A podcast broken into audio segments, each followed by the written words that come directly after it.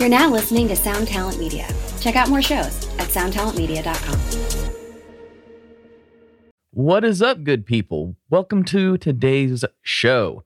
This one is a good time because it's always fun to talk to cool musicians who happen to also listen to the podcast. That's always a real treat. So I want to get right to that. But before I do, I have a couple little plugs for you. One of them is not for me. It's actually for a former guest of the show, Glitchers. If you remember Jake from Glitchers, it was a really, really good episode. They are that crazy U K band that is playing on street corners and just ripping things up. It's, I love it. I love their music. I think what they're doing is a really cool approach to uh, just trying to get people's attention, and they're doing a great job with it. So great, in fact, that they have a really, really special thing coming up. I can't say too much about it, but they have a really, really special tour opportunity in front of them, and they need a new vehicle. They've been driving around an old car for a very long time, and it is just on its last legs. And so they have posted a GoFundMe, and I will put the link to that in the show notes. So if you would like to help out a really cool, completely independent U K band, uh, yeah, just go to that link and throw them a couple bucks, and they can get a new vehicle and hopefully be able to complete this really, really, really, really special tour opportunity that does not come around all that often. So yeah, there's that. And on my end of things, Instagram is finally testing something, and they have allowed myself in the testing phase of this and a, a bunch of others. It's not all that unique, but they let me in on a testing phase that I hope will inform their decisions going forward. Basically, they are incentivizing content at last. So for the next month or so, you are going to see me post a lot of reels. And I'm going to try to mostly keep to original reels, sound samples, little news bites, anything I think can be entertaining or informative or of any use at all.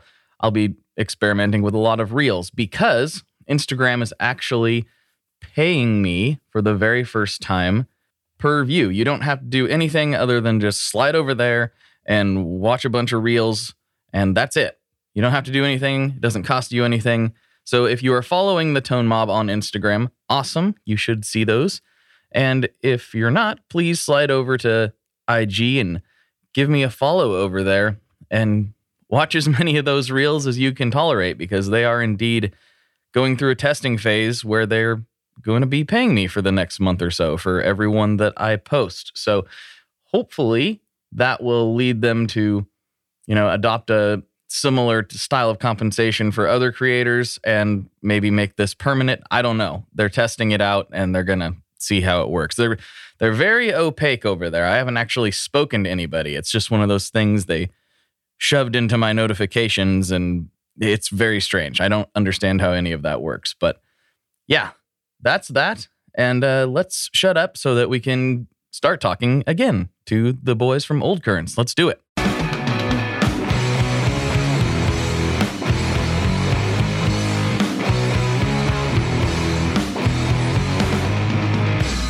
Hello, everyone. Welcome back to another episode of the Tone Mob Podcast, the show about guitar stuff occasionally, sometimes. I'm your host, Blake Weiland, and with me today, I have Jake and Joe from Old Currents. What's going on, fellas? Just another day. Day How's off. How's it going? How's it going? Hanging out. We're just going to sit here and pretend like we haven't been talking for five minutes already. I don't you know? even know what you're talking about, Blake. I'm not talking about anything. I wouldn't ever pull back the curtain that way and reveal all the secrets of the podcast world. That'd be such a terrible thing. Oh, no, never. To do. uh, so, yeah, it's super cool for you guys to come on and hang out. This should be a lot of fun. It's always cool when, you know, not everybody that comes on is familiar with the show initially. And so it's cool when people are like, oh, I've been listening to it for a while. So that's that's really nice. I appreciate that. And it always makes things go a little, you know, you know what the you know what the deal is. Makes things go a little bit smoother. So thank you guys. This no, should be fun. Thank you. No, thank you. Yeah. So, so I mean, you can take this uh, in whatever order you want, but let's uh, let's dive right into it. Let's get into the the whole musical backstory. When did you each start playing, and what led you to, you know, being in the band that you're in now? Let's talk about it. So for me, um, I started playing bass, actually, when I was in, like, sixth or seventh grade. Um, we're from Glen Rock, New Jersey, and it everyone played, everyone just, like, picked up an instrument, like, over the summertime for some reason. So all of my friends at the time, like, they bought guitars, they bought drum sets, and if you didn't play an instrument, you were kind of instantly excluded from hangs. So they needed a bassist. So I was like, all right, I guess I'll just play the bass. And um, from there, just started playing guitar and songwriting out of necessity, because then there would be points throughout high school where, uh, you know, I wasn't in a band. And as a bassist, there's really not much you can do if you don't have a band. So started learning guitar and writing songs because I didn't want to be dependent on anybody else to have to go play shows. I can take this as far as I want to take it. And then, yeah, like fifteen years later, here I am. And I mean, if everything stopped tomorrow, it has been such a cool ride to this point. And like, I don't know, it's it's been so much fun. And yeah. Uh, for me, um, I actually moved to Glen Rock my freshman year of high school. So that was a fun little trade. I got to leave all my friends and meet a whole bunch of people during a very uh, interesting time. But I moved and everyone was playing guitar, and I, I, I hadn't played guitar from where I come from. So I, I had to pick it up real quick, or like he said, I had no one to hang out with on Friday and Saturday. So mm-hmm. uh, although I was a little bit behind, I, I picked it up. And then me and Jake have been out of a bunch of different bands, a bunch of different like projects. Hell, I was playing drums at one point, and then we decided that I'm better at guitar. Well, better is, I guess, for the listener, but I, I'm better suited for this project on guitar. So then I, I moved over to guitar after, I think we've probably been, well, me specifically, I've, I've been in this town maybe about fifteen years. So, I mean, for most people, not very long, but uh, I don't remember a time before guitar, and I don't want to, so. Right. That's really an interesting situation you guys found, that like you basically had no one to hang out with if there if you didn't play. Usually I think people find the opposite to be true. It's like, well, where's all the musicians? Where's my who's going to play with me? I'm oh, the yeah. only guitar player. It's a really, what do you think like caused that? Was it like the time, like at the time, I'm guessing if it was fifteen-ish years ago, you know, that that was really in the throes of the whole Warped Tour thing and all that. Was it was it that, or what caused this kind of weird microcosm of a bunch of musicians? I think like we were uh, like the tail ends almost of a generation. So um, probably like the biggest bands to come from our town is they're this indie punk band, Titus Andronicus. Mm-hmm. So oh, I love that band. Yeah, they're amazing. They're amazing. Yeah. So and good. We, uh, yeah. Our middle school and high school was one building. So like in middle school, we would see Titus Andronicus like playing basement shows. Uh, bands like No uh, No Glory, V C R, The Decayed. So it was just like, at the time, they seemed like they were on top of the world. Like they didn't just seem like they were kids playing basement shows. It was like, you know, like that is something to aspire to be. And like, I guess having immediate, or um, I guess musical heroes in the same school as you kind of just gave you like the blueprint to to become a musician. Mm-hmm. And yeah, so... Yeah, pretty much it's like it's just wanting to be like the older kids. There was also a lot of yeah. D I Y during the time. I remember a lot of like athletic club shows or wherever you could get, like you said, basement, uh, backyard shows, anything. So it like it felt a lot more attainable. So I think a lot of like Glen Rock, and Glen Rock's a pretty small town overall. So like a decent amount of people are going, they're talking about it. So it's just like, wait, we can do this. Let's do this. And then everyone's working on doing it. So if you're not, then... you're by yourself with nothing to do. Right. Yeah, that's interesting because I always considered my school as like having quite a few bands. We had enough bands in the school to have a pretty large battle of the bands that the school put on. Yeah. Uh, and but even still, as a percentage of the population of the school, it was a fairly large high school. So there, there were just a lot of kids. So I just kind of assumed any high school that had a lot of kids probably had a lot of bands, but it, it's really interesting to hear like there's nothing to do if you're not you're not playing something.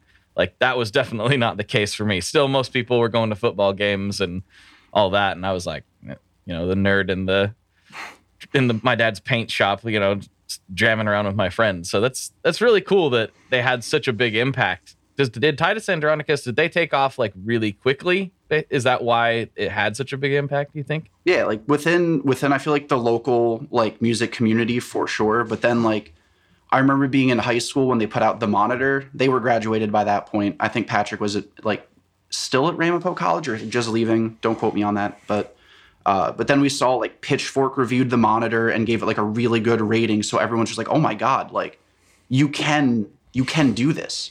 Like right. Like I don't know. It, it was just like super cool. But uh, but I mean, everyone was still going to football games and stuff too. Like I, I don't want to make it seem like Glen Rock was this like completely weird art music town, but it's just like I feel like everyone was like multifaceted with their interests. Like the football player also was in the drama club. The kids in the drama club mm-hmm. were also playing music. So it was just kind of everyone, I would say just, yeah, multiple interests. There was no, I feel like, this is a jock, this is an art guy. Like everyone did everything, which was right. cool. That is cool. That is very cool. So how long after you started playing did you guys like start getting into the actual like the the tone of your instrument? I know like in high school I was just like, it needs to be as distorted and saturated as possible and scoop all the mids, right? Like that's what you do. And then as you progress, you learn there's other ways of doing things. Uh, when did you guys start getting into gear and pedals and whatever else you you happen to find along the way? So funny enough, I mean, for for me to really figure out what tone was, because like you said, me being the lead guitarist, I was like, I just need my mid up to ten and it sounds great. That's all I need is mid up mm-hmm. to ten, a decent amount of gain, and it just sounds like a ripping thing. But it took me a while to kind of like take a step back and look at it. Uh, me and Jake have been like figuring out tone. I'll say it this way. We played a lot of bad toned before we figured it out. I think we've only recently started diving into tone, maybe like I want to say within like the past like seven years, we started doing research and looking up like what works with what, what creates the sounds that we're hearing from bands like a Gaslight Anthem, Hot Water Music, and all these things, because like that's what mm-hmm. we grew up listening to. But it's because when we first started, we had very minimal. We didn't uh, we didn't believe in pedals. We were like, ah, pl- we barely need a tuner pedal. It'll be fine. It's punk rock without it. Obviously, that's just, I mean, if if that's your thing, please feel free to do it. We realized that was not our thing. But we we had we we had so little gear that when we started this band, we started playing in a Guitar Center back room where they used to have the cabinets, and we would just mm-hmm. set up and start writing the songs there. Like that's where this all started, was in a Guitar Center room, because we didn't have gear, we didn't have good sound. So as far as like learning tone, it's been within the last five to seven years that we started getting to a sound that we think is like something that fits us, something that we want, something that we want to produce, and something that we're proud to give out to people to listen to. Mm-hmm. Did you have an aha moment? I know the first time I plugged into an Orange Tiny Terror, I was like, oh, that's what tube amps do. Now I get it. Did you have anything like that? Yeah, like um, for me, I think what got me into tone, like, What's what led up to the aha moment was uh, heard Somewhere in the Between by Streetlight Manifesto. Um, mm-hmm. And that was like the first time I like I really listened to the guitar. I'm like, oh my God, like that sounds like that sounds badass, man. Um, and did some research, found out that Tom uses a Mesa Boogie dual rec. Guitar Center had a Mesa Boogie dual rec. So when we would go to like the loud room, I would always plug into that. So that was the thing that kicked it off for me. I mean, and then no disrespect to Mesa Boogie, not my sound, as I found out over the years. But like that was the moment where I'm like, like, because I guess at the time Mesa Boogie was still considered like a boutique company. Maybe they still are. I don't know. I mean, it's it, you know, that word is all obviously kind of loaded. You know, it, there's some people say if you're not, you know, hand sorting everything and uh, hand soldering everything point to point, then you're not boutique, you know. And I think that that's probably kind of a ridiculous statement. I, it's such a loaded term that people get so worked up over, but uh, I think it's probably safe to say that Mesa is probably a considered a big amp company at this point, you know, yeah. especially being acquired by Gibson and and all that jazz. I think they're probably one of the one of the big ones, but. You know, the Randy's legacy is, you know, he he started out just like everybody else, just like building amps, you know, I don't know exactly where, in his garage or his living room or something. Like he started out just doing it just like you anybody who starts building amps. So it's pretty cool to see what it's become. But, oh, yeah. Uh, I'd bet it's a garage, too. Every story starts in a garage, whether it's like what, like Apple started in a garage, all bands, like everyone does it in their garage. No one does it in the basement. That's the one thing I felt like I found out the origin stories. It's always the garage. Uh, w- Earthquaker Devices started in a basement, though. Oh, love so, them. Hey. Love them. Love that mm-hmm. stuff. It, yep. Yep. Yep. Yeah, they started in a basement, and they I can't remember how many employees Jamie told me he had before he was like, I think we need to move out of the basement, but it was a lot. It was like, how many people? How big is your basement? Like, yeah. What's going it's on right now? It's a clown car of tone and magic. Or maybe not even a big basement. It's just a bunch of really tiny employees. Oh, we can oh, talk about we have that. To think about that. that. That's that's a very good point. He's just got just children. Wait, hold on. This is how rumors get started. Look what we did. Yeah. Look what we did. Sorry, Jamie. Sorry, Julie. Julie, Julie, please. I don't don't call me. We'll be fine. We're just kidding. But uh Joe, what about you? Did you have an aha moment like that? My aha moment, to be honest, I, I'm the guy who up until recently, every other show I had something new. It was a new guitar because like like I said, I didn't have as much time to figure out what I wanted like Jake did and the other members of our band. They had been playing for a while. Like when when I first started playing, I was looking up to these guys who I'm now playing with. It, honestly, recently it was it was working on this album most recently because I, I changed gear all the time. I changed between amps. I changed between guitars. I didn't know what I wanted. I didn't know how to recreate these sounds. But in in the studio with Chris Badami over at Portrait, we I, I that was my aha moment of playing those leads, playing the, the rhythm, depending on what I was on the song. That's when I was like, like I think I... I found the bass. I mean, every, everybody needs a new guitar. Everybody needs that new pedal that's coming out. That's never going to stop, of course.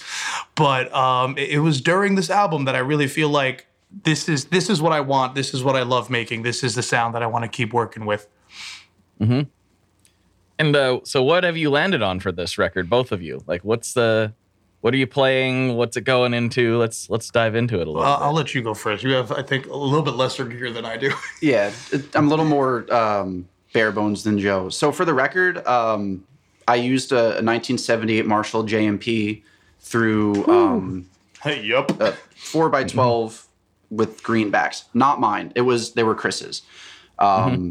But I've always wanted to get a Somatone amp, like for years. Oh, yeah.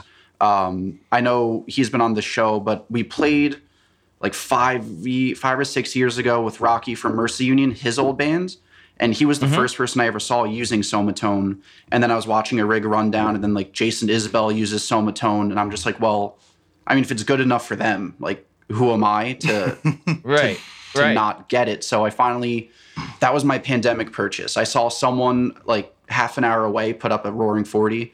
So that's been what I've been using, a Somatone Roaring forty.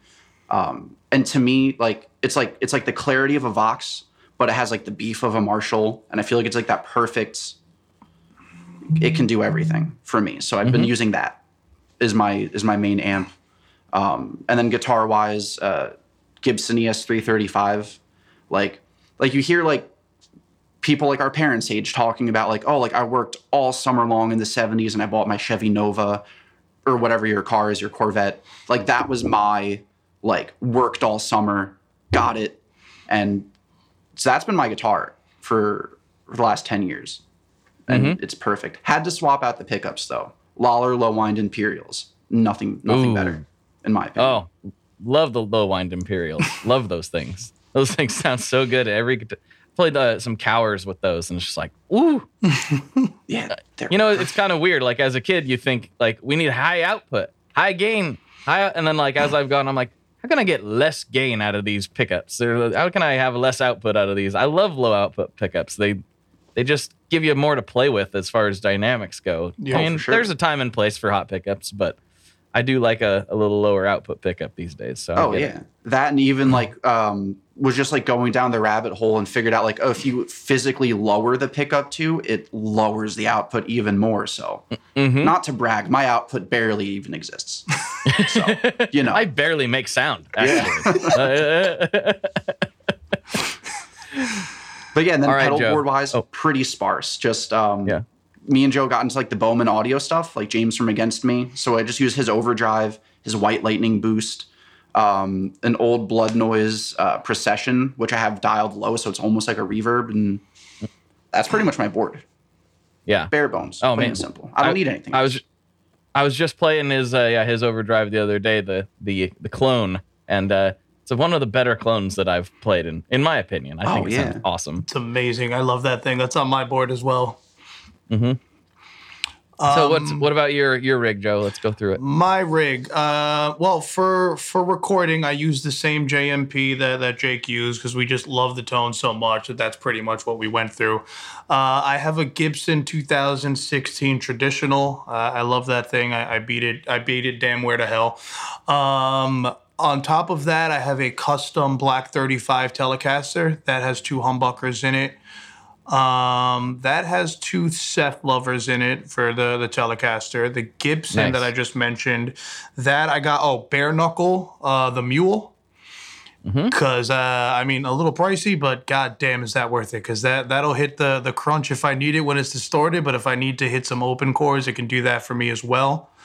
And during recording, I also had, I think it was new at the time, so it was probably like a twenty twenty-one, uh, the, the Fender Telecaster, the, the Performer series. I had a humbucker single coil for that. So some of my open chord things that you hear me strumming through, that is through that. I have sold that because I got a nice uh, Gibson humbucker, uh, Gibson Hummingbird Pro that I made a trade during uh, COVID.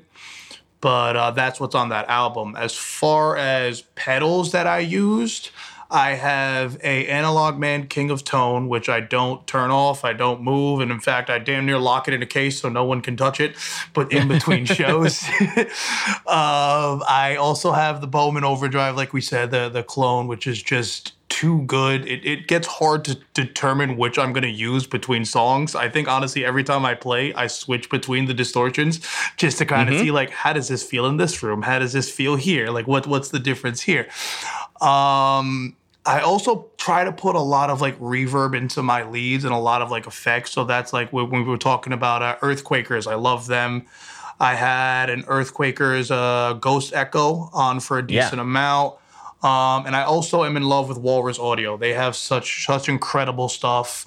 Um, I had the Soul on for, for a decent amount of things. I know I had the Fathom on as well, along with your basic, like, uh, the E P Exotic Boost, um, and also the Walrus Ages, because I love that. That that has a lot of versatility to it. I can get that distorted grunge that I need, but I can also get, like, a decent light, like uh, overdrive for when I'm doing chords. So that that's mostly what I use for for the album. What I have now, amp-wise, and thanks, Chris, for making me waste my money, I actually went out and got a nineteen eighty Marshall J M P uh, two by twelve. Um, yes, yes, sir. It's, mm-hmm, it's, it's, mm-hmm. it's great. I actually haven't used it too much because now here's my other two by twelve. I have uh, Benson Chimera Reverb. Yeah, my so, man. I know you have a Benson. I was listening to the, the Bowman one not too long ago, and I know you have the Vincent, if I'm not mistaken, right? I do. I have the Vincent. I have the original Vincent. Yeah. Oh, the original. Okay, yeah. yeah I, I love that thing, and it's important for me because that thing has all of four knobs for me to mess with, and I'm absolutely a tinkerer.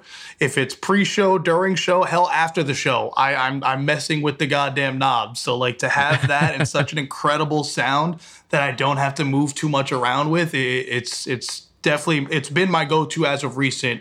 I think, well, we're playing a show this weekend. I'm going to bring the Marshall out just to see how she does. But mostly you'll see me with that Benson. Also, not too many people around have a Benson, so I also like to show off. So take that, right, everyone else. Right. Yeah, they're not the easiest thing to, to get your hands on. I feel incredibly spoiled. Chris lives like ten minutes from my house, and I go over there all the time. And so it's like, like I get to hang out with like one of the the amp guys of our generation, you know? It's like, mm-hmm. like, and it, uh, we've had this weird parallel career path, you know? The first time I met him was, he was fixing one of my amps in the back of a store called Old Town Music here in Portland. And I saw the original, uh, uh, the original Monarch sitting up there, or one of them, you know, it was very early version sitting on the shelf. I'm like, what's that? He's like, oh, it's my amp. It's like, oh, you make your own amps? He's like, yeah. And I plugged into that and I was like, well, I'll be buying one of these. Uh, so I saved up a little money and bought, so I have a pretty early Monarch. I've got that. And then the Vincent, yeah, that's It's actually named after my kid. So, oh, really? Oh, that's yeah. So that's that was something I, I I had him make the Vinny. The listeners have heard this story a million times. I'm sorry, but it's been a while since I've told it, so it's okay. I had him make the Vinny for me uh, as an aesthetic kind of partner to my Monarch when my son Vincent was born. I was like, I want, I just want it to look like my amp. It can be a, a toy. I don't care. And he wasn't as busy as he was at the time, so he could entertain my dumb ideas. And uh, and uh, so he made the Vinny, and he said, it's, if I make it, it's not going to be a toy. It's going to sound awesome. And it did. But I made a request. I was like, is it possible to take, because it's a one-watt amp, to take and put an instrument level out on this so you could run it into a bigger amp if you want? And he was like, actually, yeah. So I did that, and I started running it into my Monarch, and I'm like, dude, this is the sound. And we started talking about it. I was like, you need to make this a channel, quote unquote, channel switching amp and put it all together in one head, maybe with a little more wattage. So when you engage the drive section of the Vincent, it's actually slamming an entire another amplifier, output transformer and everything into the front of a like a modified Chimera circuit. That so it's like it's really two amps. Yeah, it, it's kind of a weird thing, but yeah. So he he he took, you know, we kind of brainstormed that a little bit together. He had a lot of it, and then I had a couple little things to throw his way. I talked him into the effects loop because he didn't originally want to do that. He doesn't really like effects loops because he's like, it gives it that weird eighties whooshy sound. Mm-hmm. In, and I was like, but if it's between the two circuits, it should be like it's going into the front of the Chimera, basically, mm-hmm. but after the dirt of the of the Vinny. And he did that, and it worked out so well. Like, you said dumb idea, and look what you made. Not that dumb, I don't think.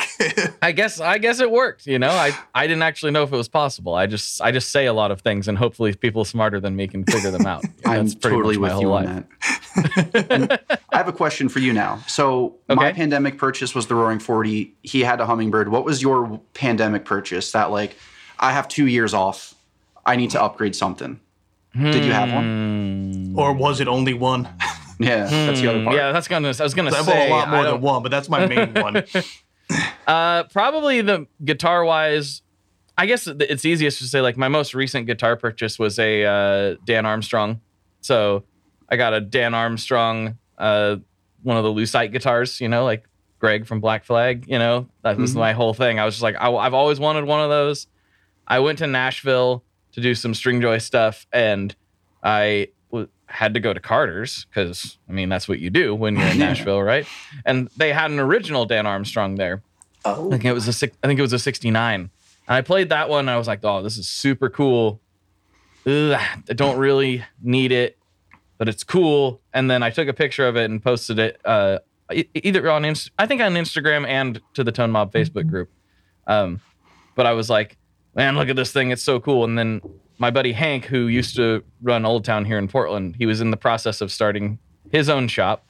And he he sent me a, a picture. He's like, hey, check this out. And he it was one of the Made in Japan reissue Dan Armstrongs. And it was quite a bit cheaper. Uh, so I was like, well, I'll try that when I get home. I went over and tried it. And I was like, I actually like this better. Like, quite a bit better than the original. It was... It's got a better bridge system on it. The original, for how innovative and forward-thinking they were at the time, they just went with like a standard one-piece rosewood bridge for some reason. And I'm just like, that's weird, since you thought of all this other stuff. Like, tunamatics were definitely a thing by that time. So I don't know why he did that. But they upgraded the bridge on the Made in Japan versions. And then uh, just the fit and finish, the neck is better made to me. Like, it's just, everything's just done better on the Made in Japan version. And they're cheaper. So, you know, why not? Save that money to get another one. So how, yeah, I get it. Yeah. How much yeah. does uh, so I got the Dan Armstrong. How much is I? So like I've never heard of a Dan Armstrong. I know that might be like I might be blowing my tone cred right now. Oh no! But you're blowing it, man. I know. We just like, got on the Tone Mob and you're blowing it. Come on. No, but like I'm gonna. I need to write that down just so I can like have some homework afterwards. Yeah, it's a. So it's a. It's actually a, a Lucite guitar. It's Lucite. Clear. So yeah, it's it's Ooh. made of yeah, it's I'm looking at it right now and I'd run over and grab it, but the listeners can't hear that anyway. So yeah. yeah, they can't see it either, so whatever. They yeah, can't when, see it. When yeah, we're done, so it's like pull it in front but of the I'll, camera. I'll show you I'll show you when we get done recording, but it's pretty wild. They have a has a pickup system in it where because it's, you know, it's it's plastic, right? It or fiber, whatever Lucite is. I don't know technically what polymer it is. Leave me alone. I'm not a scientist. Leave him alone, Joe. Uh, uh, but it, it it it's chambered so you can you take a thumb screw out of the back, slide the pickup out, and you slide another one right in, put the thumb screw back in. So you can change between different humbuckers and single coil and everything like super, super fast. I've actually and, heard of that. Yeah. And I, I was lucky enough that this one came with uh, both of the, uh, or the original Dan Armstrong pickups and then one Kent Armstrong, which is his kid. Uh, well, I don't think he's a kid. He's probably older than me. His son, uh, who started making replacements for them and for a bunch of stuff. He's made a lot of pickups for a lot of people, but so I have some options that I get to play with with it too. And it mostly, to be perfectly honest, it just looks cool. That's, yeah. Uh, that's it, you know? That's the number one, at least. Looks cool. Yeah. I hope it sounds good. And like that's sound, like, it does sound good, but it also looks cool. It plays good. So yeah, yeah. that's that's like half the that's battle. That's like me. Like at work, like slinging guitars. That's what I always tell people when they want to get like guitars. I'm like, it like throw everything else you know about guitars away. Like, do you want to pick it up? Does it look cool? Do you want yeah. to play it? Like, I feel like that's that's the first thing. Do you mm-hmm. want to play it? Good salesman. He has me wanting to buy a guitar now. Yeah. That's the thing is, though, like, if you look at it and go, ugh, like, that's not inspiring you to make anything or do anything with it if you don't like how it looks. The unfortunate reality about this whole tone journey, and, and I think if we're all being honest with each other, we'll we'll admit, we do a lot of hearing with our eyes. You know? Oh, one hundred percent. Like, that one yes, has a absolutely. blue eye. That one's got a blue L E D. It must sound better. Like, clearly, yeah. obviously, it's blue. That's also why I love Walrus and uh, Earthquakers, because they have such awesome art and, like, designs on their pedals that it's like, no one's going to see my pedals other than me because I'm staring down at them. But to me, it's like, it looks great. This is step one to me purchasing it. I already have my credit card out. Next is just seeing how much it costs, and then I hope it sounds good. Yeah, it's the aesthetics have a lot to do with all of those decisions we make, right? Like everybody, yeah. whether they want to admit, I used to think like, I don't care what things look like. And then you start thinking about like, well, why do you wear that flannel? Why do you wear that hat? Because you like how it looks. Like, why yeah. do you, what everybody has an aesthetic preference, whether they want to admit it or not. It's totally, totally true. Yeah. Oh, for sure. Like we had a friend growing up who would always say he doesn't care about the look. It just needs to feel good and it needs to sound good. And like, why can't it look good? Like you like yeah. you can't find all three in one guitar? I, I just, I don't know. I thought it was ridiculous. You can. I've done it a bunch of times. Yeah. They all they all look and play differently and sound differently. But, you know, I, I do admittedly like buy things. I'm like, I don't have, hmm, I don't have a green guitar yet. Maybe I should get a green one. Why? Because I don't have a green guitar yet. That's yeah. why. Like, I don't need any more reason than that. You need one to match every outfit. That's right. That's right. We need to we need to coordinate. My wife would be very proud of my coordination. I need a plaid guitar. That's what I need. That's not plaid a bad guitar. idea. There's got to be one out there. Let's talk about a line of plaid guitars. We can work this out. Maybe work with like Levi or something. No, Levi's is too big. We got to go like a smaller company. Maybe some like, like Outdoor Life or something. I think they're a Sears company. This is another dumb idea that's going to not be a dumb idea, Blake. I'm telling you. Yeah. I w- there's things I want to say right now that I can't say publicly because there's something really cool coming, and that's all oh. I can say. Oh. You almost it heard it here first, ladies and gents. You almost did. I will say this. It's plaid related. Love there it. There you go. That's love all it, love say. it. Mm-hmm. And I kind of didn't, I didn't actually think about that particular project when I said I wanted a plaid guitar. And then I remembered, oh yeah, that's happening. yeah. To be to be revealed soon. I'm not involved. I just know about it. There's a lot of things people are like, oh, are you involved in? I'm involved in a lot of things. But some things I just happen to hear about first. That doesn't mean I have anything to do with it at all. Yeah. And this anyway. has got to be the coolest thing, though. Sorry. like, But, like, you're probably in the loop on everything. People probably tell you everything first. Like, this is that's got to be, like, the biggest perk of, of having a tone podcast. It, it actually... It actually is. I don't. I don't hear everything first, but with a specific handful of people, I do. If that makes any sense. Like yeah, I don't yeah. necessarily know what what Earthquaker is going to do, even though I've had, like, I can text Jamie and we we horse around a little bit, but we're not like close close the way like Chris and I are, for instance. Mm-hmm. Like we go to lunch together and things like that. Uh, so there's a handful of people that, yeah, I definitely know about things before they happen, but it isn't everybody, you know, the way it maybe seems. Yeah. Because, yeah. yeah, from where I'm sitting, it's like it's like you have to have the in, inside scoop on everything. We're going to hold on to the dream that you know everything, and we're just going to bother you and ask you about stuff. Yeah. You can bother me and ask me about stuff, for perfect. Sure. That's not any different than what everybody else does, so that's that's perfectly fine. And it's not a bother. I love it. I love perfect. It. It's, yeah. So where what are you guys thinking is kind of the next step? So you got this uh, this new record. Are you going to, you know, now that touring is seemingly an option again, is that the next step, or where are you guys where are you guys headed? I would say we want to do some touring. Um, so like we're in our late twenties, early thirties. Um, we're not in a position where we can just drop everything and hit the road and come out uh, come away with a loss of five hundred dollars. Right. Um, like our bassist, like he has a house, he's married. Um, you know, Joe uh, and our drummer Greg, like they just got a place together. Like I'm moving out um, from where I'm at. So fortunately we can't be poor and do it the way I've always wanted to do it. But tr- responsible touring. So like part of the the perks of where I work is I have gig leave. So I can submit like all the shows I have coming up. I can be like, hey, I'm going to be gone for two weeks, three weeks, whatever it is. And I can come back to a job, which makes things a lot less nerve wracking. But mm-hmm. yeah, touring would be the ultimate goal. Um, and I would say we've talked about putting out some more music over the summer. Don't we flirted with anything, it. But, but I mean, we're always writing. So there's always music Heck, on we, deck. We like the sound of this one so much. We're like, hey, what if we do another one so we can like the sound of two of them? Ooh. So, and that's, I mean, two is better than one is what I'm told. So, I mean, definitely, like we said, touring as long as we can make it happen. But like, we can still do every weekender known to man, and we can play shows during the week within the realm of New Jersey. But uh, yeah, touring and maybe some new music. You'll see. Yeah. Cool. Cool. Yeah, I can't yep. can't wait, because like done a little bit of touring in the past. Nothing as heavy duty as the people I look up to, but like those are some of the best experiences of my life. And like I want to do it again now that like not not to, you know, we were kids before, so there was a lot of learning on the fly. And I feel like we have our, our feet under us now, and we kind of know what we're about. We know what we're doing. So I kind of want to I want to try it again as an adult, for lack yeah. of better phrasing. Yeah.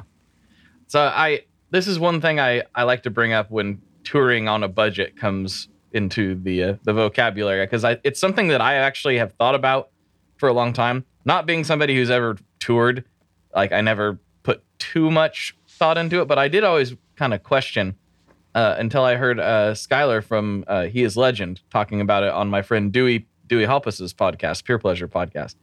And he said their band will go and they'll do a big tour, right? And, you know, they got, you get tired of sleeping in Walmart parking lots in the van, right? Like that's, that's not fun for anybody. But he said what, like bands seem to underutilize are things like the K O A campgrounds and things like that. He's like, you can get a whole cabin for just a little bit. I don't I don't know exactly what the pricing is, but and you can all have a bed, and you can't do it every night, but if you can do it like once, you know, once every few days, like you can all have a bed, you can all take a shower. Like you you yeah, know, like it be becomes the, big thing. The shower. Different... My hair looks terrible if I don't shower. Oh, I mean, terrible. Showering it's to put it in perspective. I think every band struggles with this regardless of how big they are. Because uh, I'm pretty good friends with Brian from Lucero now. Mm-hmm. And they're actually playing a show this summer, like fifteen minutes from my house, nice. Which is kind of crazy. Because I live a little bit out in the burbs, and then this is actually kind of out in the country where they're playing. And I texted him like, hey, you're playing super close to my house. Like, we, we should do something. And he's like, can I use your shower? And, like, the- and Lucero's a real band, too. Yeah. Like, can we do something? Like, can yeah, we you- shower together? I was like, you can use my shower? Sure. Like, I didn't expect that. But, like, they're a pretty successful band, right? They've they've been doing it a long time. Yeah. And even at their level, he's he's like, yeah, can I come use your shower is the main question. I mean, I guess that's more of just, like, an, an indictment on um, the water pressure in, in those buses' showers. Because, like, that's you true. Need quality water pressure. Like, it is an underrated uh, luxury. Or I Blake think, has oh. incredible water pressure and it is known yeah, through the like community that we need to use the shower. That's when we really have made it. We're on the podcast, but when do we get to use your shower? You know, honestly, my water pressure leaves a little be to be desired. I could oh, use a little no. more. Yeah, it's not bad. It's average. Okay. And I could use I, I could use some good pressure. You know, I'd like to I'd like a little more than yeah. average, you know? Uh I hadn't thought about it till just now. Now that you mention it, yeah, my shower experience is actually subpar to where I would like it to be. This is a. This is what I always think about. You had a podcast, and now we gave you work on the weekend. Sorry, bud. Uh, now I'm gonna have to like, yeah, upgrade my plumbing. Thanks a lot, guys. Great. That's Damn just what currents. I want to do. Ugh, those old currents. Uh, actually, I forgot. That's a. I'm glad you said that. Where'd the name come from? Uh, so funny enough, like I said, m- me and Jake have been in a lot of different projects. So one morning after drinking far too heavily and waking up at like seven o'clock, and I don't know why it happened this early, I woke up and I was like, this is the old rendition of a current band. And I was like, we're Old Currents. That's it. That's what we're going with. Nice. I-, I like it. That's cool. Yeah. It's a that statement fits. Of fact more than anything. Yeah. It's, uh, naming anything. I, I've discovered naming anything is so hard. Yeah. Like I, I'm in the middle of trying to come up with a name for another podcast. You know, I'm constantly working on new names for pedals and stuff with Stringjoy and like naming things, naming bands, naming anything is so hard to find a good one that hasn't already been taken. I think uh, the secret so is, and, and this is this is where I've come to is. The the name doesn't have to be good, but the product has to be good. Because, like, like for example, like the Red Hot Chili Peppers, that is the stupidest band name in the history of band names. Yeah, it's but pretty they're dumb. A great band. They're all very good musicians, so that then makes the band's name cool. So as long as the product or the band is good, you could call it anything, and no one will care. I I think that's true to a degree, but I wonder if the Red Hot Chili Peppers had a cooler name. Could they have gotten more traction earlier by getting more people in no, the door? Now, now he's got you. that's, that's also that's, true. Good point. That's what I think. Well, that's it's definitely that way with products. You know, like if you were like, "This is the, these are the worst strings of all time," and you called it the Big Dumb String. Like, sure, some people would buy it as a novelty, but most people are like, "Oh, I'm not buying those." Like, you know, it's a. Uh, That's what you buy. Like, what did you buy? Oh, I bought Big Dumb Strings. Yeah, well, I got the biggest. Dumbest strings that they sold. Just one, though. Not a pack. Just one string. Just one string. one ninety-five. Like, that's all it is. Just that's all I needed. Huge, that's it. Yep. I mean, to be fair, the to, to the all the, uh, the gentlemen out there, uh, they pretty much do just play the one and two strings. They have, like, a nine-string guitar, and uh, they only play the two, which, you yeah. know, I'm not hating. I'm just saying that's what I see. That's what yeah, I see. Different strokes are different folks. Mm-hmm. Whatever makes I you do happy. It too. I do it too. I just don't have a nine-string guitar yet. So yeah, yet. When's that coming? I don't know. I'm still working around uh, figuring out the seven. The seven's a, a. I like it. I'm. I like the seven, but I think getting to, to the eight or nine might be too much for my brain. But maybe not. I barely yeah. play six strings. I don't need any more. Yeah. I used to think that, but now I figured out after spending time with the seven, I'm like, I get it. This is fun. All right. I'm going to have to give yeah. that a noodle then. Yeah. It takes some time. It takes some time to get used to, especially if you get a longer scale length. Uh, mm-hmm. I thought I used to think twenty-seven inches was like just forever long. And now I regularly play a twenty-eight baritone. So it's yeah. it, it's fine. You know, and that's It'll, something I want to dabble in eventually, baritone guitars. Someday. Oh. I just need to save oh. up a few bucks. Oh, you got it. You got to do it. You have you to do it. At his heartstrings, bro. It, it's it, it's. It's so enriching to play a baritone guitar. It sounds like, cool. When you hit just like an just like some big chunky chords with like a lot of fuzz, it's and it just sh- takes over your whole everything. Yeah. Yeah. It's with the baritone, it's even more extreme. It's so good. You got to try it. Yeah, at some point. I only tried it one time. We were at a, a music uh, music store, Russo's in Asbury Park, and they uh, I Uh, Reverend something. I don't know what their uh, model names are, but like our friend Zach who works there just like gave me the baritone to try. And like, it was five minutes of pure bliss. Yeah. Yeah. There's, there, and there's a ton more options than there used to be too. Like Reverend's got a lot of good stuff. Some of the new Squire baritones look really cool. Like you don't have to go as crazy as like that wasn't really an option when we all started playing first. That there, it was a thing, but you couldn't just walk into any shop and they were going to have a baritone. Very, you know, not very likely. Now they're now they're everywhere, and I think everyone should have one, maybe two. When I'm elected president, it'll be a baritone in every house. That's right. Perfect. Can we run for your cabinet at least?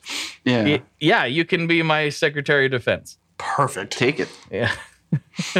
And you can be uh, the press secretary. How's that? Because that seems like the worst job of all time. No, I'll do it. I, I love people. I, I'm, I'm decently well spoken. And I'll just ramble on, and eventually the press will just clear out. It'll be. It'll be awesome. Just keep. He's like he's said a lot of words, but I don't understand any of it. Yeah, they don't really mean anything. Oh, yes. So let me ask you this. In regards to touring, if there was a dream band for you guys to open for, who would it be? There are a million, but I think I speak for Joe, but I'll let him also speak for himself because I'm a benevolent band leader. Um, Excuse me. Excuse me. Uh, I don't know. The dream for me, honestly, would be the Gaslight Anthem. Like, they changed my life in terms of how I viewed songwriting. Mm-hmm. Um, so that, I mean, them, like, and I know they're up to something right now. I keep seeing all, like, on Instagram, all the weird videos and the maroon colors that they're posting. So when, if this is a tour, I'm avail- we're available. That's all I'm saying. At least right. For one show. But, like, yeah, they changed my life. So, like, them. Uh... I have to pick one, or can I ramble on about a couple? Well, uh, give me give me your your few, but like, let's hear like let's let's let's just hear it. Yeah, go uh, ahead. I'll keep it kind of light. Um, definitely Gaslight, like he said, that that that definitely shaped a decent amount of what we do, how we think when we come to writing. Um, I just saw Manchester Orchestra over the weekend, and my goodness, have I not seen a performance like that in a very long time. I would love to play with them. Murder by Death, I've never been disappointed mm. by a single performance that they've ever done. They're so incredible. Good. And lastly, the band you just named not so long ago, Lucero. They just seem like the coolest, funnest people to do a tour with. And again, just bands that we grew up listening to and just they're still making music and it's still great stuff. So like I would be, we would be blessed to be able to do anything with them in any way. I, I like that list. These are all these are all heavy hitters for me as well. You That's why I had to give guessed. you the list. I couldn't yeah. do one. I had to give you a couple. Yeah.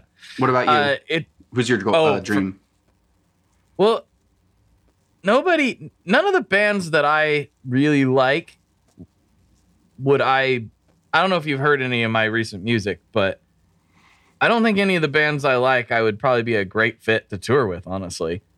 Like, I'd be better... I'd be better suited opening for like probably like I don't know some more like industrial act or something. Like yeah. I, don't, I don't think I don't think I would be a very good opener for Gaslight, even though they're one of my very favorite bands. I think people would be like, "What? What is going on right now?" like, like I don't understand this. But if I could open for like like a more industrial or maybe uh, something something like noisier along that lines, it would probably make more sense. Otherwise, yeah. I don't think. I don't think they'd they'd really have me out. I guess if I opened for Alex uh, with his Dead Swords project, that would Love make that. sense. Yeah, that, that's that would make thing. sense. Yeah, yeah. But it um, could be good. It could work in your favor, not fitting at all, because people remember that forever. Like some of the shows that we played, like over the years, there have been like such weird bands, and you know, like good bands are great, but like you always remember the really weird ones. Forever. That's true. That's true.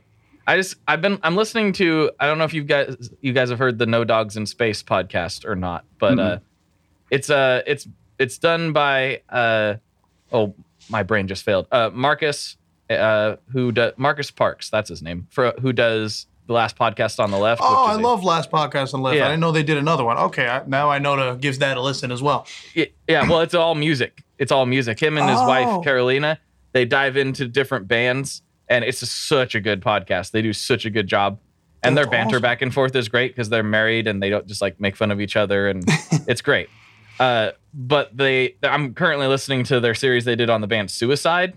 Mm-hmm. And it's like hearing about Suicide, like opening for uh, Elvis Costello and wow. The Clash and like everything. And it did not go well.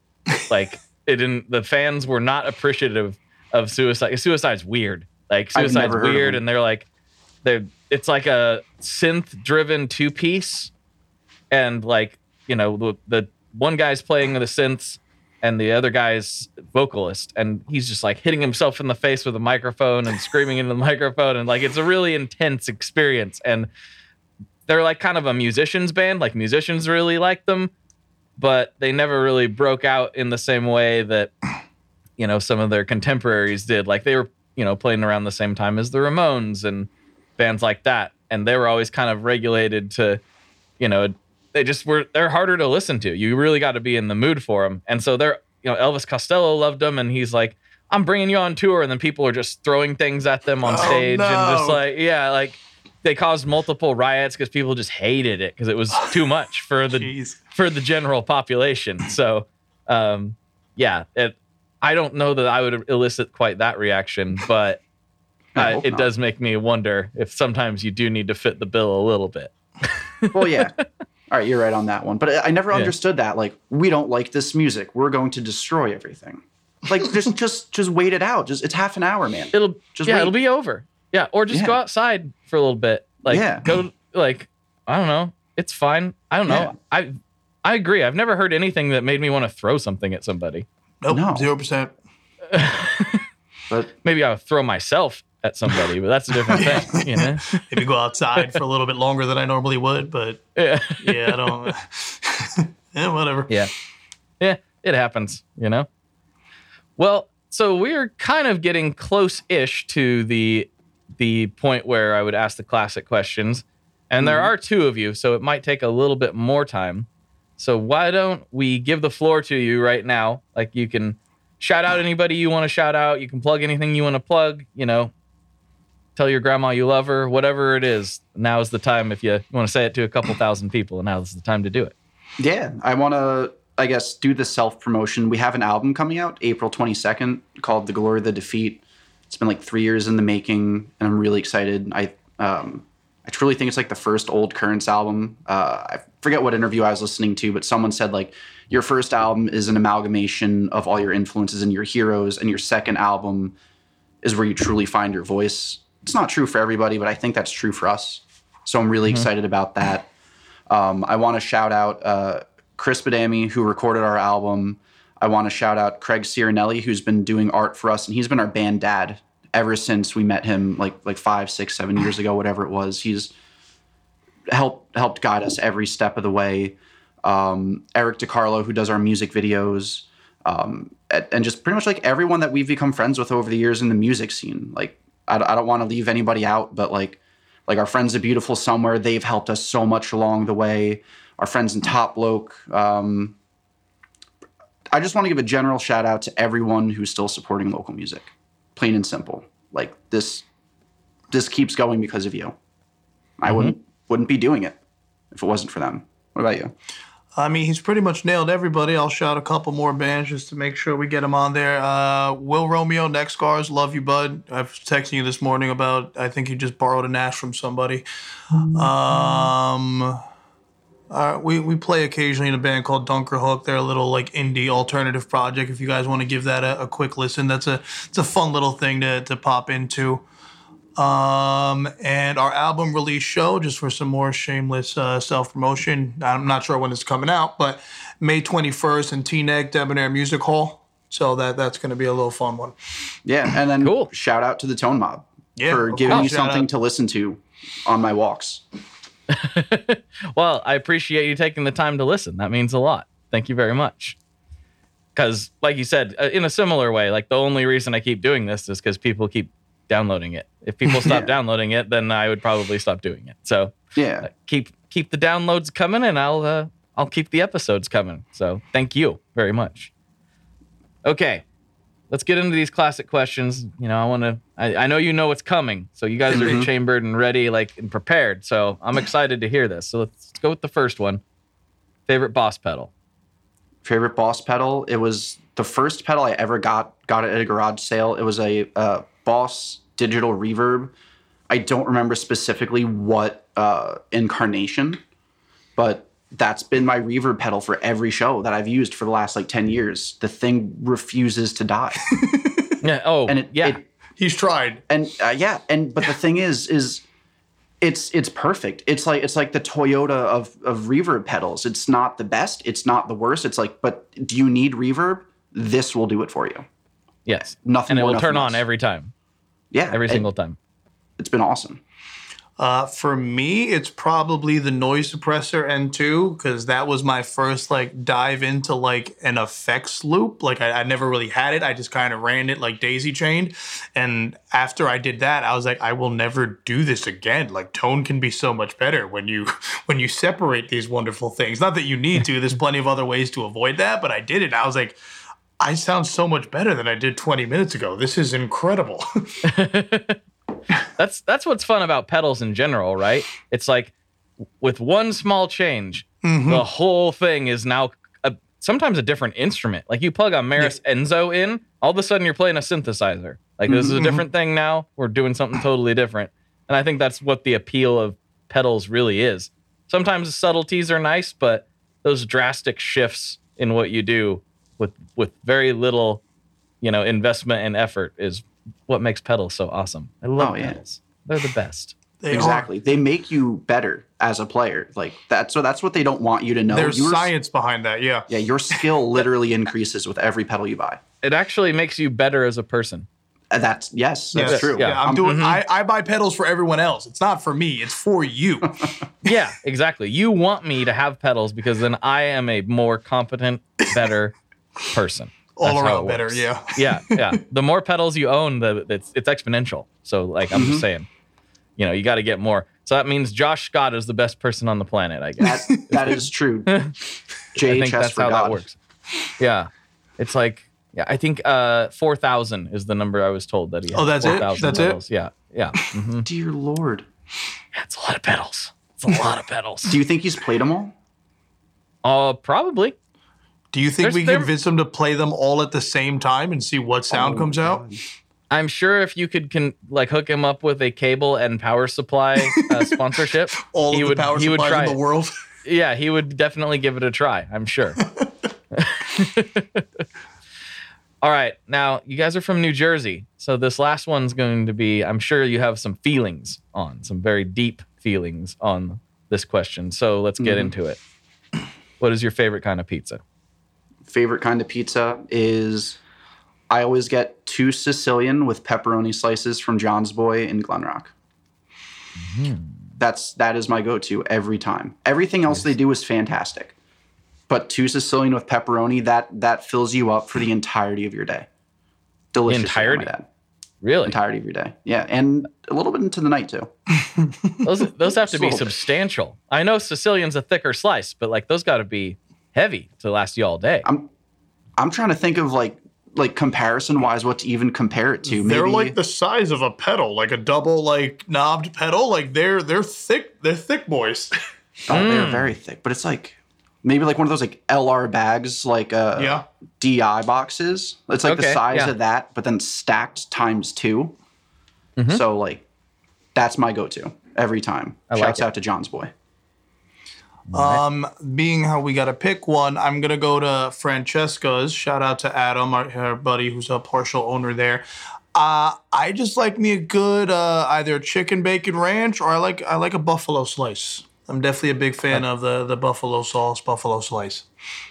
I do I do like a buffalo chicken. Is I, I don't do it all often because I feel like, you know, it's one of those things. It's kind of like a taco pizza where...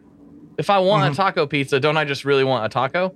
Shouldn't I just go get a taco? And I kind of feel the same about a buffalo slice. Like, don't I just want buffalo wings? Isn't that what I want? But you do, but the buffalo slice is mobile. You can walk around yeah, and enjoy that. You can, and it's a it's it it's kind of an added it's an added sensation with the crispiness of the bread and like yeah. it's it is kind of more of its own thing than perhaps a taco pizza would be. Although taco pizza, I'm not yeah. mad about. It's just like. Maybe I should just get tacos, you know? You can't be yeah. mad at pizza ever, to be honest. And, like, I want to say this just about pizza in general, too. I'm not drawing lines, but it's it's like all pizza is good pizza. It's like every puppy is a good doggo. Every every pe- All pizza is good pizza. you know, just by being pizza. A lot of people say that. A lot of people say that. And you said you've never been mad at pizza before. But since it's fresh on my mind, I've been mad Uh-oh. at pizza. I've been mad at pizza before. At the at the the my former place of employment, the only place at the time that would deliver to them was a, a really bad pizza place that I was I was happy to find out was no longer in business uh, when I drove by it just yesterday. Uh, you were they really were in mad. For, My goodness. Oh yeah, I was I was like, well, I, I, yeah, I was because I'd get it and I'd I'd literally just shave all the toppings off and throw the crust in the garbage. That's how bad it was. Like the yeah, like, so we made it, it that was, way. You're just eating cheese. Yeah, I was just eating cheese and, and pepperoni and stuff because I didn't want that vile crust in my mouth. I was like, it's not worth. This crust is Ooh, so bad. My goodness, it's not. It's not worth the calories, right? Like some things, like I'll yeah. eat obs- an obscene amount of calories if it's worth it. But if it's like this is also this is an obscene amount of calories and it's not very good. Like no, yeah. I just why am yeah, I doing no, it? Thank yeah, you. I get you. Yeah, yeah, and it was just like shave that up, throw it in trash. But yeah. I, I was driving by there. I'm not in that part of town very often anymore, and I needed to be yesterday. And I was just like, I wonder if my old nemesis is still around. And I drove by and was like, ha ha, ha ha, they're gone. You won. I won somehow. Yeah. I mean, I, I don't mean to.